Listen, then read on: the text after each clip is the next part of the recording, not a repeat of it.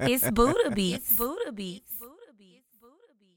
Mother sleeping, I was creeping in the kitchen after 12. Stomach rumbling like Pharrell. You gon' treat me disrespect, you gon' feed me nothing else. What is gonna be, my nigga? Breakfast might be on the way, but so it's rest in peace, my nigga. Started tipping heavy footed on that creaky hardwood. Dad sleeping in the living room, he wouldn't know for sure. He was listening to the scriptures, trying to make it right with God. I was trying not to starve, does me still and make me flawed. Drawing closer, I saw roaches, water bugs sounded better, let's be honest. Old houses come with creatures you regret. Kroger value in the pantry. I didn't care if it was stale for some reason in our house. All that's left is the end. Took a couple bags of more, and that very piece was there. Why that plastic to a ball and placed the remnant in the trash? What you know about taking sink water, soaking up your bread just to make it to your breakfast? Faucet closed, my father stands looking.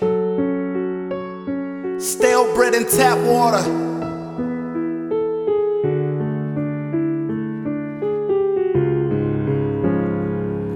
All I wanted was to feel as if I wasn't starving. So embarrassed at the fact that my father caught me. It's bad enough I can't provide for my own without him stealing from me. I work a nine to six at times and shit, y'all still hungry. Four kids minus a sister who was always dating. A pair of twins and myself that still ain't drove him crazy. What was the slice of cake I left right in the refrigerator? I didn't see it, we replied as he sought the anger. You didn't see it in that glass container. I'm sure you smiled when you fucking ate it. Stop with the fucking playing, bet you get strike for every time you lied. I know the basis. I didn't see you means you didn't do it. How ungrateful. Reminiscing on the nights nicer church would give a fool for pity. I try my hardest as to smile as if it didn't kill me. Napa had me asking, is the paranoia worth me quitting? But in the neighborhood we're living in, that thought is distant. That's when I thought for once, like, how on earth is this okay? We eating hot dogs thrown in the microwave. We eating remnants of the food mama got from school. The very same in which could fire if somebody knew. That's when I stood in true regret as my father scorned. How could you scour knowing I needed my belly for?